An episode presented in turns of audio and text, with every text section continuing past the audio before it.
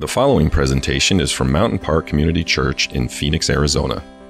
For more information about Mountain Park, along with additional audio and visual teachings, visit mountainpark.org. Good morning, everyone. Good to see you. I'm, my name's Don. I'm your holiday pastor. this is Columbus Day tomorrow, I guess. So there, there's a. Every day's a holiday when I'm with you. It's all yeah. So we are doing um, a number of scriptures that are the foundation of our Christian faith. As you have gone this last year, I think there's 40 of them. And today we're looking at John 14, 6. And you probably know it by heart, but we're gonna, we're gonna just kind of practice it a little bit just to see, okay? So I want you to repeat after me I am the way, I am the truth, I am the life. No one comes to the Father but by me. You did good with that. I'm going to tell you a little story. I don't, have, I don't know if there's any C.S. Lewis fans out here. Are you familiar with the Chronicles of Narnia? Anybody read it? I, I love that. I, when I was in seminary, um, we're going through this, the first year was Greek class and all these big theological things. I couldn't even pronounce the words. And it was all this heavy stuff. And then we had Christmas break, and we had a little house in Indiana that Lori and I lived in. We had no TV, so it was like, what are we going to do? So I went out and bought the Chronicles of Narnia, and uh, and just read them for two weeks. And it was like, this is this. I mean, adventurous and fun and and um, exciting and all that kind of. And then and then there's a little spiritual barb to all of them. And I fell in love with the, Chronicles. And then when our kids were young, we read the Chronicles of Narnia to our children bedtime stories and through the night or whatever. And, and it really kind of just caught a hold of them so that at least two of the three will tell you today that C.S. Lewis and the Chronicles of Narnia, especially, are like their favorite reading. And so um, I can't wait to start reading with our grandkids. Right now, um, they're still kind of like a little, little, young for that. But um, so I'm going to tell you my favorite one out of The Silver Chair. There's two people that are the main characters a gal named Jill, a little girl named Jill, and a boy named Eustace Scrubb. Isn't that a great name? Eustace Scrubb. Some of you young, young moms, you might consider Eustace as a name for a, a child. Eustace had actually been in Narnia before, and, and by the time they get to this volume, they are up on this cliff, these high mountains, and they look down to this deep canyon, which is so deep they can't even see the bottom.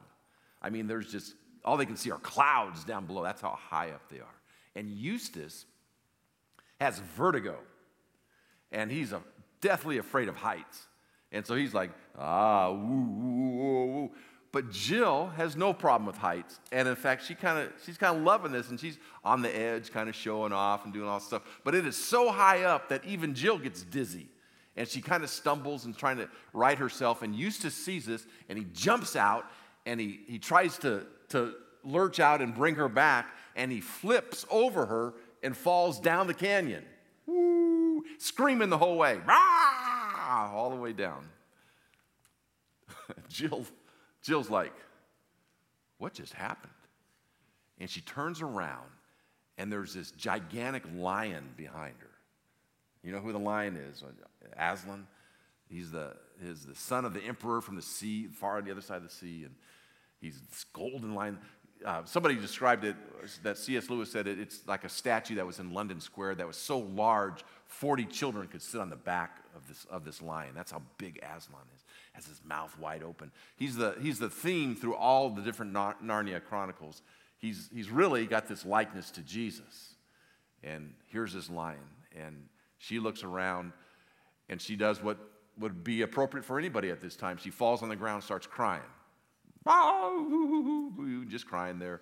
And C.S. Lewis has this great words come out of Aslan, and he says, you know, when uh, crying's okay for, for a while, while it lasts, it, you, uh, you got to stop sometime, and then you got to decide what to do. And so Jill finally gets back up, she quits crying, and finds out she is she's dreadfully thirsty. She is so thirsty she can't take it. She looks around, she hears this little trickle of a stream, and she takes off toward the stream. just to get a drink of water. And there's Aslan again, this huge lion standing by there. And she just holds up and goes, Whoa, whoa, whoa, whoa, whoa, whoa. whoa!" And he goes, Are you thirsty? And she goes, Oh, dreadfully thirsty. Well, come and drink. Uh, I, I, don't, I don't know about that. Will you, will you go away? And then I'll come and drink. And he doesn't say anything. He just kind of sits down and growls. And C.S. Lewis says he might as well try to move a whole mountain as move Aslan. And then he looks at her, and she's getting frantic because she's so thirsty. And he says, Come and drink. Well, will I be all right? No promises, Aslan says. But do you, do you eat girls?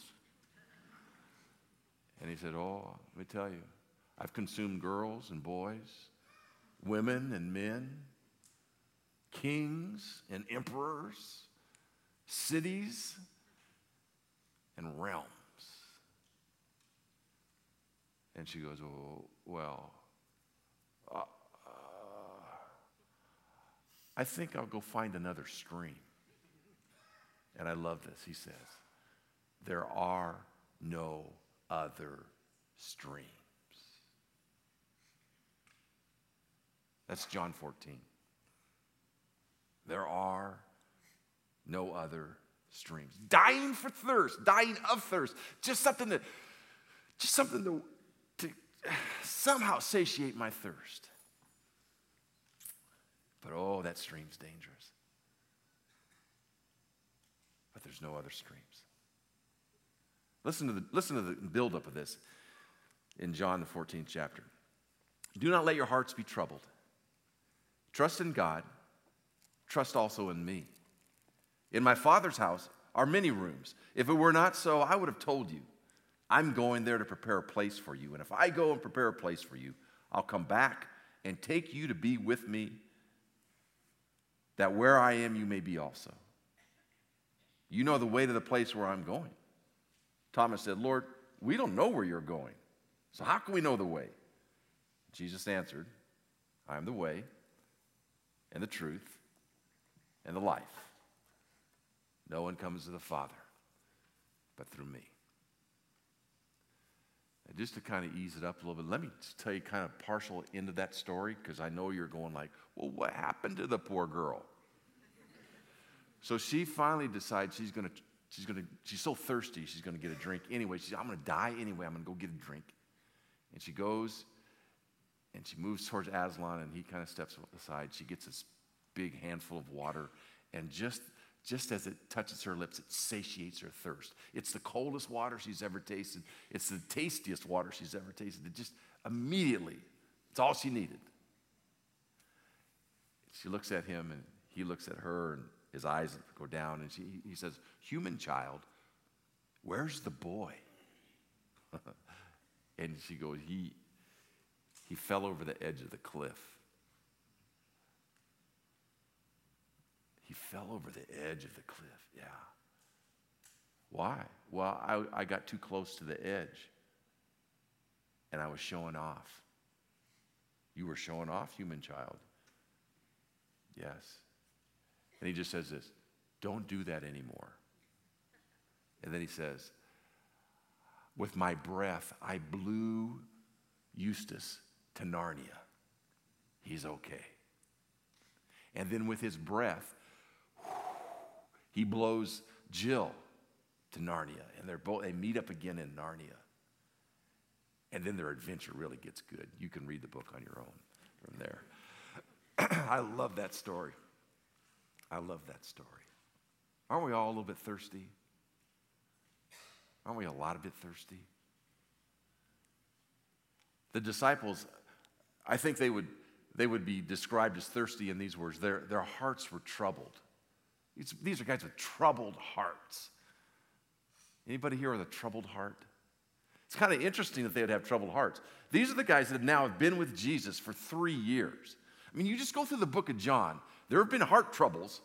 I mean, Jesus' mother's heart was troubled at the very first wedding that he invites, she invites her son to. The wine runs out. It's an embarrassment to everybody. And she saddles up to Jesus and tells the problem, I'm so troubled, I don't know what we're going to do. And Jesus says, No problem. Bring, just bring some water. And he changes the water into wine, and there's no more trouble. He's with these same disciples out on a boat, huge storm. I think it was Hurricane Matthew or Mark or Luke, I don't remember. Maybe. Anyway, it was this huge storm, and they wake him up. They're troubled. What are we going to do? And he just says, Peace be still. And their troubled hearts, as, long, as well as the storm, is calmed. One time they had to feed 5,000 people. They were out of food. It was getting dark. Where do we turn? What do we do? They're troubled on how do you feed? And there could be a riot with all these people. They're going to get so hungry. They don't. Jesus takes a couple fish and some loaves of bread, and boom, the troubled souls are eased. Four days, a guy in a grave, and Jesus shows up. The full, full family's troubled. Everybody's troubled. They love Lazarus, and he raises him from the dead. These are guys that, if no one should be troubled, these are the guys that shouldn't be troubled. But they had just heard Jesus say, You know, I'm not going to be here with you very much longer. Wait, wait, wait, wait, wait. Time out, Jesus. What do you mean you're not going to be here much longer? I mean, when you're here, it's okay, but where you, what do you mean not much longer? You mean like in like 10 or 20 years you're going to be gone or something? No, Friday. I'm leaving Friday. Well, we gave our heart, we are all in with you. We left our businesses, we left our families, we left our future, we left our bank accounts, we left everything to follow you. Everything. We, you are the Messiah. You're gonna bring you're going to bring your kingdom back in here. This Roman government's going to fall. We're not going to have to put up with all this junk that we still, there's not going to be soldiers on every corner anymore. We're not going to be enslaved to this empire one more day. You are going to bring in this kingdom. What do you mean you're going? Well, can we go with you? No. You're right. It's going to get bad. You're going to be in a lot of trouble. It's, going to be, it's not going to be easy for you but I got to go. Well, no wonder their hearts are troubled. And he just says, Would you just calm down for a minute? Let me tell you why not to be troubled. You believe in me, you believe in God, the Father, believe also in me. Here's what I want you to hear today for some of you that have hearts that are troubled. Faith is always the remedy for troubled hearts. Amen. Always. The same Jesus who took care of all those things, he's got a plan still. And here's what he wants to tell him My father has a house with many rooms. And here's what I want you to know I'm going to prepare a place for you. That when I go away and do what I need to do, I'm going to come back for you and you're, I'm, going to, I'm going to take you into me. And your hearts will not be troubled anymore. Don't worry about it. I mean, just think about that for a minute. Let's say there's a place, and we usually think of heaven. I do this, this message all the time for funerals. There's a place, there's a heaven, and we describe heaven. It could be like a country, it could be, it could be like a kingdom, it could be like a city, it could be like paradises, which my favorite idea of what heaven is. It's a lot of golf courses with a bunch of ocean, you know, and, and chocolate, and it's you know that's that's kind of heaven for me. But he says, let me let me tell you about this place. It's more like a it's more like a house. It's not a hotel for guests, it's a house of my Father. It's a home. It's not for those passing through, it's for his children. It's a place of safety. It's a place where you won't be thirsty anymore. It's a place to be home. What he's basically saying, you're not home now. I don't know if you ever thought about this before. I mean, Ahwatukee is kind of a nice place. It's just not heaven. It's not home. You know why it's not home? Because you always need more and more and more and more and more and more and more to satisfy yourself. Whether more money, more pleasure, more recreation, more relationships, more. You need more. When you're home, you don't need anything more. You're safe. You're not thirsty anymore. You're satiated. This is not home. I'm going to prepare a home for you. Now, think about preparing this place. Don't think of hammer and nails. He's not going to go like, oh, I got to add another room to the Father's house. What are you claim? Oh, it's in disrepair. Oh, I got to get the maids in there, and we got to get all the angels going through. We got work to do to get ready. Don't think of it as building. Here, here's what he's saying it's there. That place is ready for you. But I've got to go prepare it because you can't get there yet. I've got to prepare it because there's a chasm between you and it, between a home and where you're at. There's this huge chasm which is basically separated by death and sin. Now, there's going to be a hammer and nails involved here, but it's not to build the house, it's for me to go to the cross. And I'm going to prepare the way, I'm going to prepare this place. I'm going to work at it. I've got, I've got a job to do. I'm going to kill death, is what I'm going to do. I'm going to the cross and I'm going to die that death dies with me. And I'm going to go to the cross and I'm going to eradicate sin. I'm going to cover sin so that this, this thing that's keeping you from home in the Father, it's gone forever.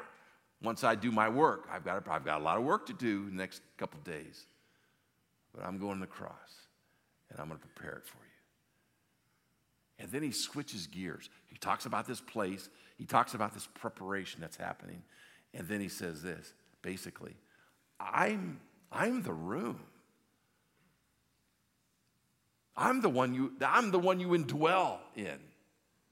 I'm going to go to this place. I'm going to get it all prepared. Sin and death are going to be gone.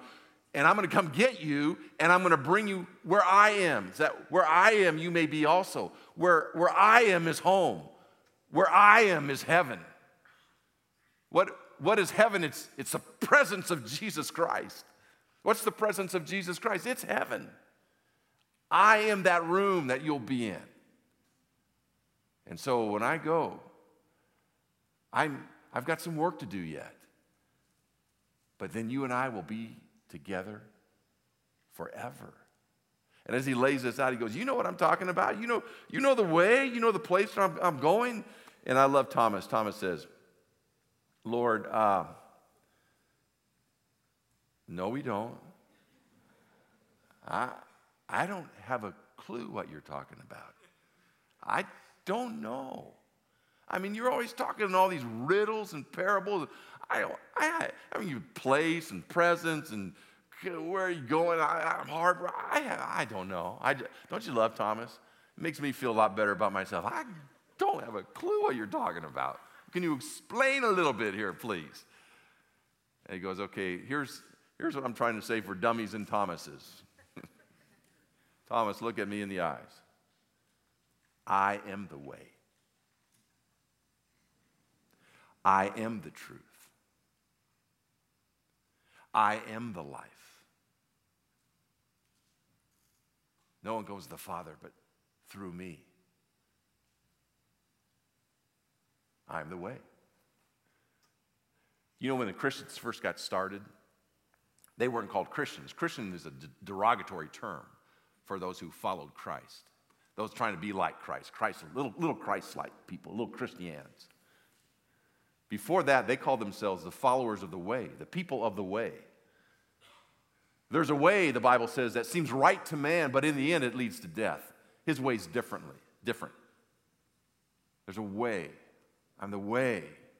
When I was growing up, I grew up in Southern California in the, in the valley. I'm an old valley boy, San Fernando Valley.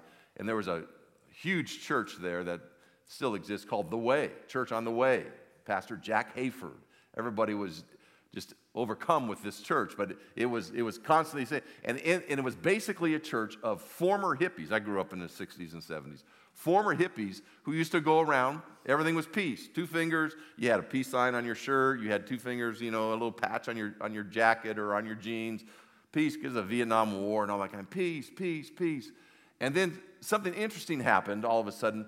One of the fingers went away, and it was, it was a good finger that, that went away actually. And so it soon, soon became one way. Everything was one way.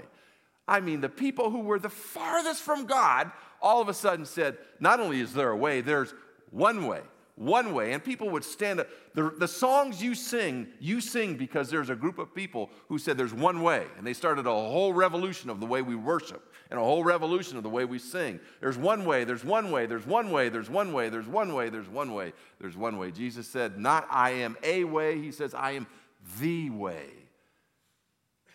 And now, today, in our culture, we go, ooh, that's kind of harsh.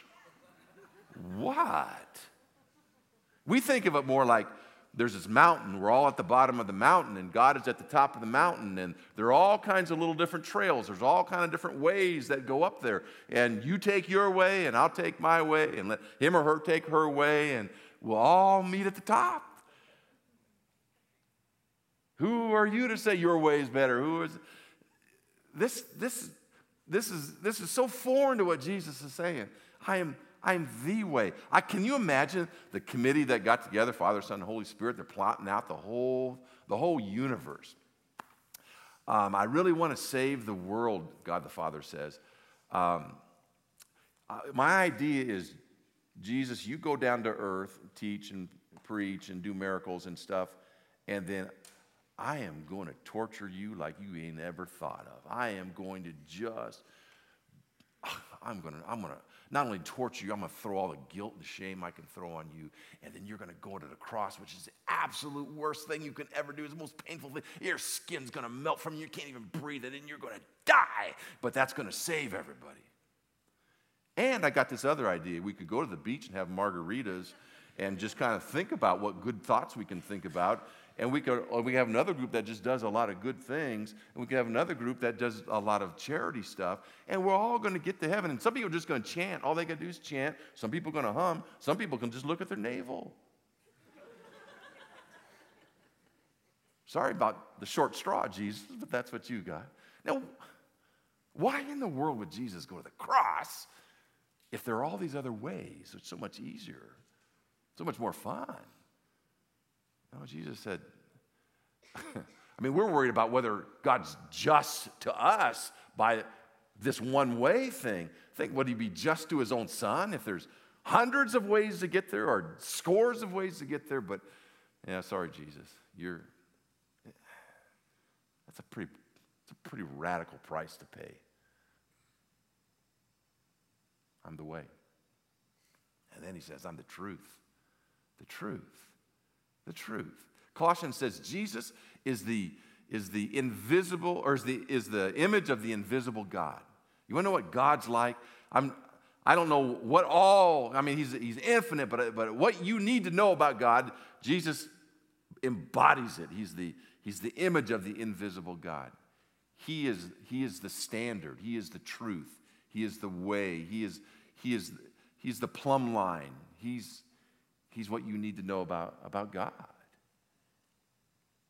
And He's the righteousness that it takes to atone for our sin. He's, he's the price that's been paid, He's the sacrifice that's been paid, and His life, His righteousness is perfect. Now, here's, here's how we judge most of our, here's how, here's how I'm thinking God's gonna like me or love me or give me favor or give me to heaven or whatever. He's gonna He's going to take a look at my righteousness, my self righteousness, my, my trying to do enough good things, keep enough laws, climb enough of the ladder so that he'll look at me and he'll hopefully judge my self righteousness versus your unrighteousness. That's kind of what I'm hoping for. I'm hoping he grades on a curve. I'm not quite perfect, but I'm better than you. I hope. At least I'm better than Shelly. Anybody na- named Shelly in here? You know Shelly, she speaks with a forked tongue. She's wicked. She's evil. She does, you know her. I'm better than her at least. I don't think she's going to make it to heaven, but I, am better than, than Ralph. Any Ralphs in here? You know how bad Ralph is. You know, so, so if I just take, if my self righteousness is better than your unrighteousness, God must love me. Gonna, I got a ticket to heaven just because I'm not as bad as some. I mean, in a more crass way, that's kind of what our political thing has come down to. I'm a pretty lousy guy, but I'm not as bad as Hillary. I'm a pretty lousy lady, but I'm not as bad as Donald. So vote for me. It's not that I'm good. It's not that I've got, it's just I'm not as bad as him. That's our choices. That's it.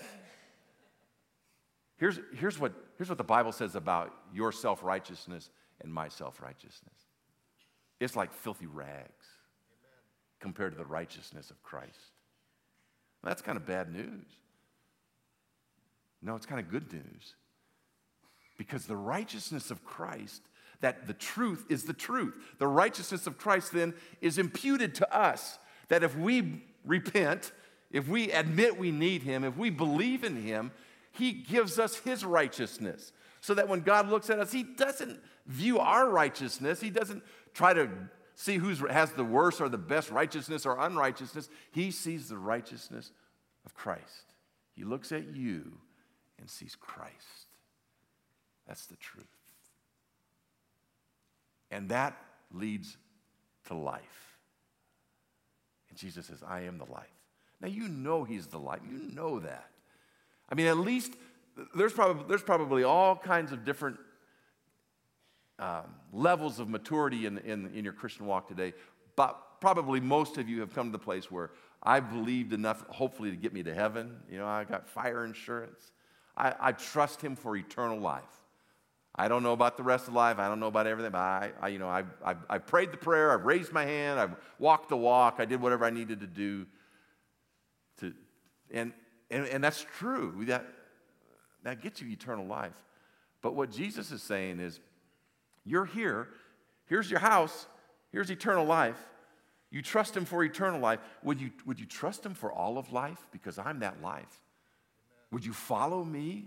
Would you let my life live in your life? Would you let your life be patterned in my life? Can our life intertwine? Can you trust your life to the life giver? Can you live Tuesday, Wednesday, Thursday, Friday, and on in the life of Christ? Can you follow not because it's going to earn your way to heaven, not because you're going to be so obedient that God is going to be so pleased with you through your obedience, but it's just the best way to live. It's the healthiest way to live.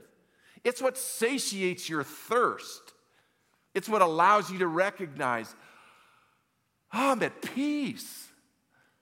I can rest. I don't have to rest in what I'm doing. I can rest in what Jesus did. That's life at its best.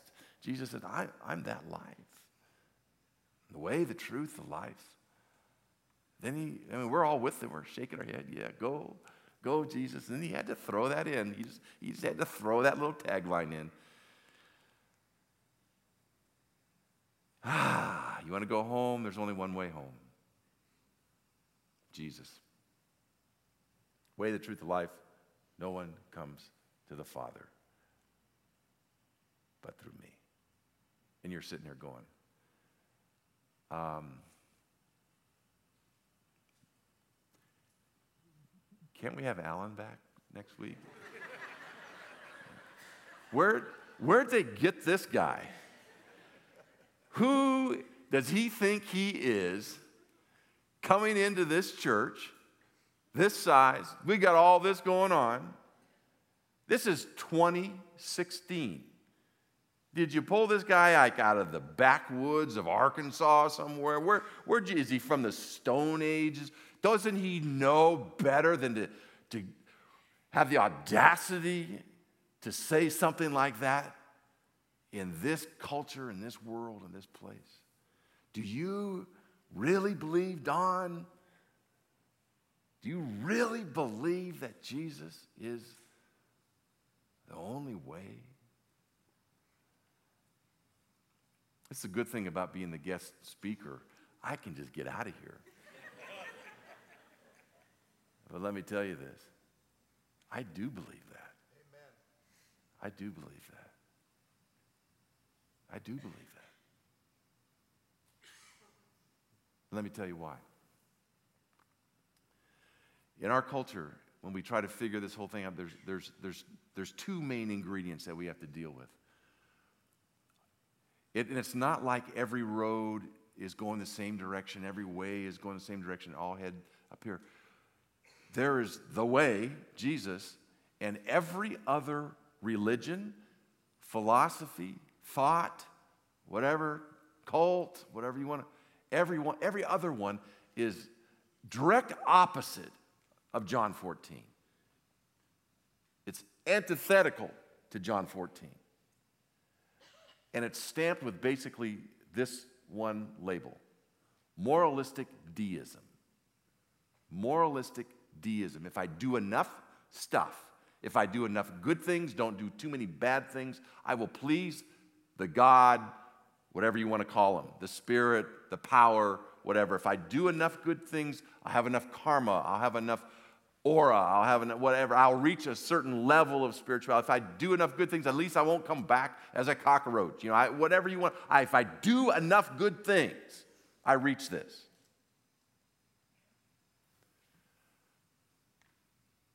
Even the Christian religion can fall into this. Even Christian religion can fall into moralistic deism where I'm working my way to try to gain my salvation. Jesus, it's not what you do, what you do, what you do, it's what's been done. Amen. And the presence of Christ that he pulls us into in that relationship makes all the difference. Moralistic deism, here's the problem with that. Here's what I know about you. I've been here enough to know, most of you at least. You're not good at being good. You're really not. You, you're, you're good at pretending, you're good at projecting. But if we really dug down, there'd be a lot of you that would say, you know what? If people really knew what was going on in here, I'm a fraud. I'm projecting like everything. I'm, I'm acting like I've got this all going, but I've, I've got stuff. I've got stuff nobody knows. I got stuff I'm holding down here. I would never, I'd never let the church people know about it. It's, it's in here. We're, we're not good at being good. You still don't believe me. Let, let me just do a little quick quiz with you. The Ten Commandments. You, may, you know the Ten Commandments. It does talk about lying, so yeah, you're right. You don't know the Ten Commandments. and I'm not going to quiz you on that, so you don't have to Google it or anything or whatever, or, you know. But let me just kind of let me just kind of go through this a little bit with the Ten Commandments. Have you ever put anything or any person above your love for God? Anything or any person. I mean, think of your think of your checkbook, think of your calendar, think of your house, think of your possessions, think of the people that you are close. Anybody above God? Uh, that's called an idol. Talking about the lying part, have any of you ever lied? Or is this the first one when you're saying no? I mean, I know you're not a liar, but you just sometimes lie. You know, I love the election. So and so's lying. So and so's lying. Someone's a lying lying. Of course they are. Come to our church. We'll show you some real liars. You know, I think that's. Yeah. How about have you ever stolen anything? I'm glad we already took the offering, but any of you ever steal something? Just, you know, a little pencil or a grape. You ever go buy grape and you're a thief. You ever kind of get excited when something bad happens to somebody that you don't really like and you get upset when something good's happened to somebody that they don't deserve it and you're like, oh, I can't believe that's coveting. You ever commit adultery? Jesus said, even if you lust after somebody, you've committed adultery. Please don't raise your hand, but you ever murder anybody?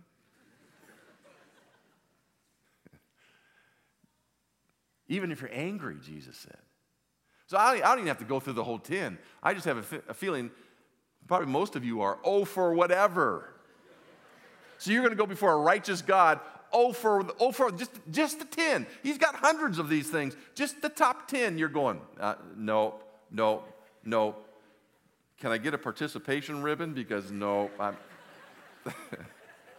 you're not good at being good. There's not a God of any religions that's going to be that impressed with that kind of thing. You're just hoping you're better than the person sit, sitting on, on the other side of the room from you. That's all. Moralistic deism, there's no, there's no hope for that. And every other religion falls into that. Even, even non religions falls into that. Why is Jesus the only way? If he's not the only way, he, he's just a big liar. It's just a big lie. Because he doesn't give you that choice. It's diametrically opposed from everything else that's on this earth. Second thing, is there's in our culture this radical individualism that's come up. Now, individualism is good. Christianity has a lot to do with us being this individual type person. We used to be just masses of people, and then suddenly started realizing the value of God, the image of God is on somebody, and, and we started to re- recognize there's value that I have as an individual person. But it's gone completely the other way. individualism is like, whoa, everything's individualism is so radicalized now that you would you would hear this. I'm the way, the truth, and the life, and you would go, Who in the world has the right to tell me that? I call those shots. I'll tell you who the way is. I'll tell you the truth. I'll tell you the, the, the life. I'll tell you what. The, and God has been brought down and self has been brought up so that individualism now, now influences everything, interprets everything. Sometimes even, sometimes even defrays not only truth, but reality. And we can't do anything about that because who, who are we to say that you don't have that right? And so in our culture, I, I, I read the other day that there's, these, there's this group of people called transhumans. And they, their, their main idea is, is they, they take off body parts and put on like robotic mechanical things.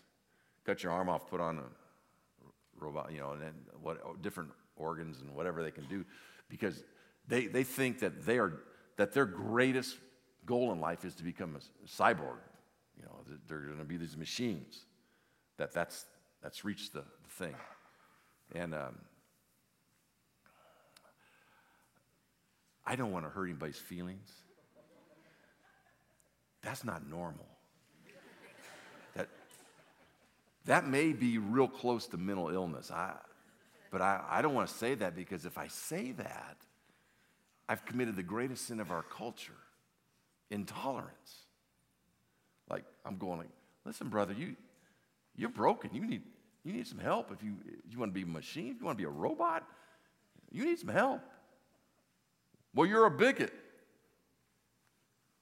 No, really, I'm not. Bring your metal arm and we'll have a cup of WD 40 at my house. You know, I just want to help you. And some of you are like, you're, un- you're a little uncomfortable with me even talking about this because maybe God created them to be cyborgs. And I, I don't know. If, if you're that way and you, you're upset, send an email to Greg Battle this week and he'll, he'll let. We, we become so individual that, that self has taken the place of God. So that now to hear, I am the way and the truth and life, we go, well, no, I, don't, I just don't, I can't go there. I don't believe that. I think that's not true. That's our culture. And I think that somewhere above myself is a person who is the way and is the truth and is the life. And I think that it's not judgmental, it's not arrogant, it's not angry, it's grace. That even though it's a, it's a scandalous way to heaven, to think there's only, only this one way. It is, it is wide open in generosity to the whole world. It's inviting everyone to come. That the road you're going on is not taking you home. The road you're going on is not going to satiate your thirst. The road you're going on is not going to get you where you want to go. But if you'll, if you'll just look at the way, the truth, and the life, it's not what you're doing and trying to do. God is coming to rescue you. That's how much He loves you. He cares for you. The Bible talks about a man who had enough of, of, of, of, his, of his dad. He wanted his inheritance. He took off running, got the inheritance, went to the far country, spent it on wine, women, and song. Didn't take long to, to waste everything. Woke up one day in the pig's pen, wishing that he had some of the pig food in the mud and the nasty garbage that pigs wallow in. And finally, the Bible says he wakened up. He, he awoke. He, he came to his senses and he said, I got to get back home. This, this is ridiculous. I got to get back home. I got to go home. I'm thirsty. I'm hungry. There's something better than this. I'm going to go and I will do whatever dad wants to do. I don't care what the list is of chores that, that I rejected before that I was so tired of. In fact, I, I, don't, even, I don't even deserve the family list. I'm going to go to the servant's corner. I'll be a servant for him. Give me that list. I'll work and work and work and work. It's got to be better than being in the pigsty. And so he, he gets up and he's heading home and he's practicing his words of repentance and sorrow. And, and he, he's just, he's still covered in all this pig slop. And as he's coming over the hill, his dad from the house sees him and runs to meet him. And before he gets a word out of, I'm sorry, I changed, I'll do whatever. His dad, before he ever gets a word out, his dad just grabs a hold of his face and starts hugging him and kissing him. Dirty, filthy, smelly, pig urine, pig mud, pig yuck, kissing him. Now I'm a granddad, and every now and again my grandkids get stuff coming out of their nose. I don't, I don't touch him. Here's this guy. He's, he's just hugging them, ah, holding on to him, just holding on. Get out. My son's come home. You come home. I got a new robe for you. We'll get you out of this mess. I've got a ring for you. I don't care what you've blown. I've got all my stuff for you still. We're going to have a feast. We're going to have a party. The music's so loud, the neighbor's going to hear. Music's so loud, you're, you're a grumpy old brother out there is going to hear it even. He's going to come running back in the house because you were lost and now you're found. You're home. You're home. You're home. Huh. Every other religion, the Father would never come down to that level. Jesus is where the bridge of God the Father and that, that Son meet, where the way and the truth and the life come together at the point where they start hugging the neck of you. That's, that's Jesus. That's the presence of Jesus. That's grace. That's what he's done. You don't deserve it. You can't earn it. There's nothing you can do. It's there, and it's, it's the way back to the Father. It's the way the Father reconnects. It's the way you go home. So, as we close, some of you are you're a prodigal. You've been on the way. You know the way. You've just somehow got sidelined. You got distracted on a different way. You know the truth. You were raised in the church, or you had a camp experience, or somewhere a few weeks ago, months ago, years ago in church, you, you accepted the truth. You've just kind of, you've kind of just put it on the shelf for a while. You're, you're living not by the truth, you're living by yourself on your own way. You know the life, you had the life. You may even have the life, but here's, what, here's the way we would describe your life your heart is troubled, you're thirsty. You, you want more of what you already got, thinking that's going to give you something. But life that gets satisfied through Christ is a life that not only is about heaven, it's about every day of the week. Would you follow me? Jesus said. Would you follow me? Would you live with me? We're going to sing a song here as we close. But as we do, I would like to just give you an opportunity to say, yeah, I'm, I want back on the way. I want to follow. I wonder if, if, if that's you today. You know, sometimes we have our eyes closed and we're afraid that you, I, I wonder if you would just boldly say, you know what? Don, if you're going to pray, pray for me. I, am going to pray with you. I, I, I'm jumping back on. God bless you. God bless you. Somebody else over here. I'm back on. God bless you guys. Back in there. Bless you. I see you in the front. Anybody? I see you guys. God bless you guys. How about over here? Bless you. I love bunches. Uh, way, in the, way in the cheap seats back there. You got hands up there. We're, we're following, man. We're following. I'm back on the way. How about over here? Following. God bless you. You stand with me. Let's pray. Heavenly Father, I can't believe your grace. I can't believe that after the way we do our own thing, that you would still chase after us. I can't believe that even though Jesus once walked on this earth and is now in heaven, he comes back in his spirit, and it's so real in the presence of your church like this morning. This is the morning the resurrected Christ is looking for hands and looking for hearts and looking for lives. And you change us. I pray that the prayer that was offered by raised hand would be more than, than just some kind of thing to do. I, I pray that, that there would be a stake drawn in the land, in the, in, the, in, the, in the timeline of each individual that did that. And it's follow Jesus from now on. That you would forgive wrong choices and sin and rebellion and, and selfishness and all the things we list, all our shortcomings with the Ten Commandments. It just tells us and reminds we need a Savior. Thank you for your grace. We reach out and we receive the gift that you give us of Jesus.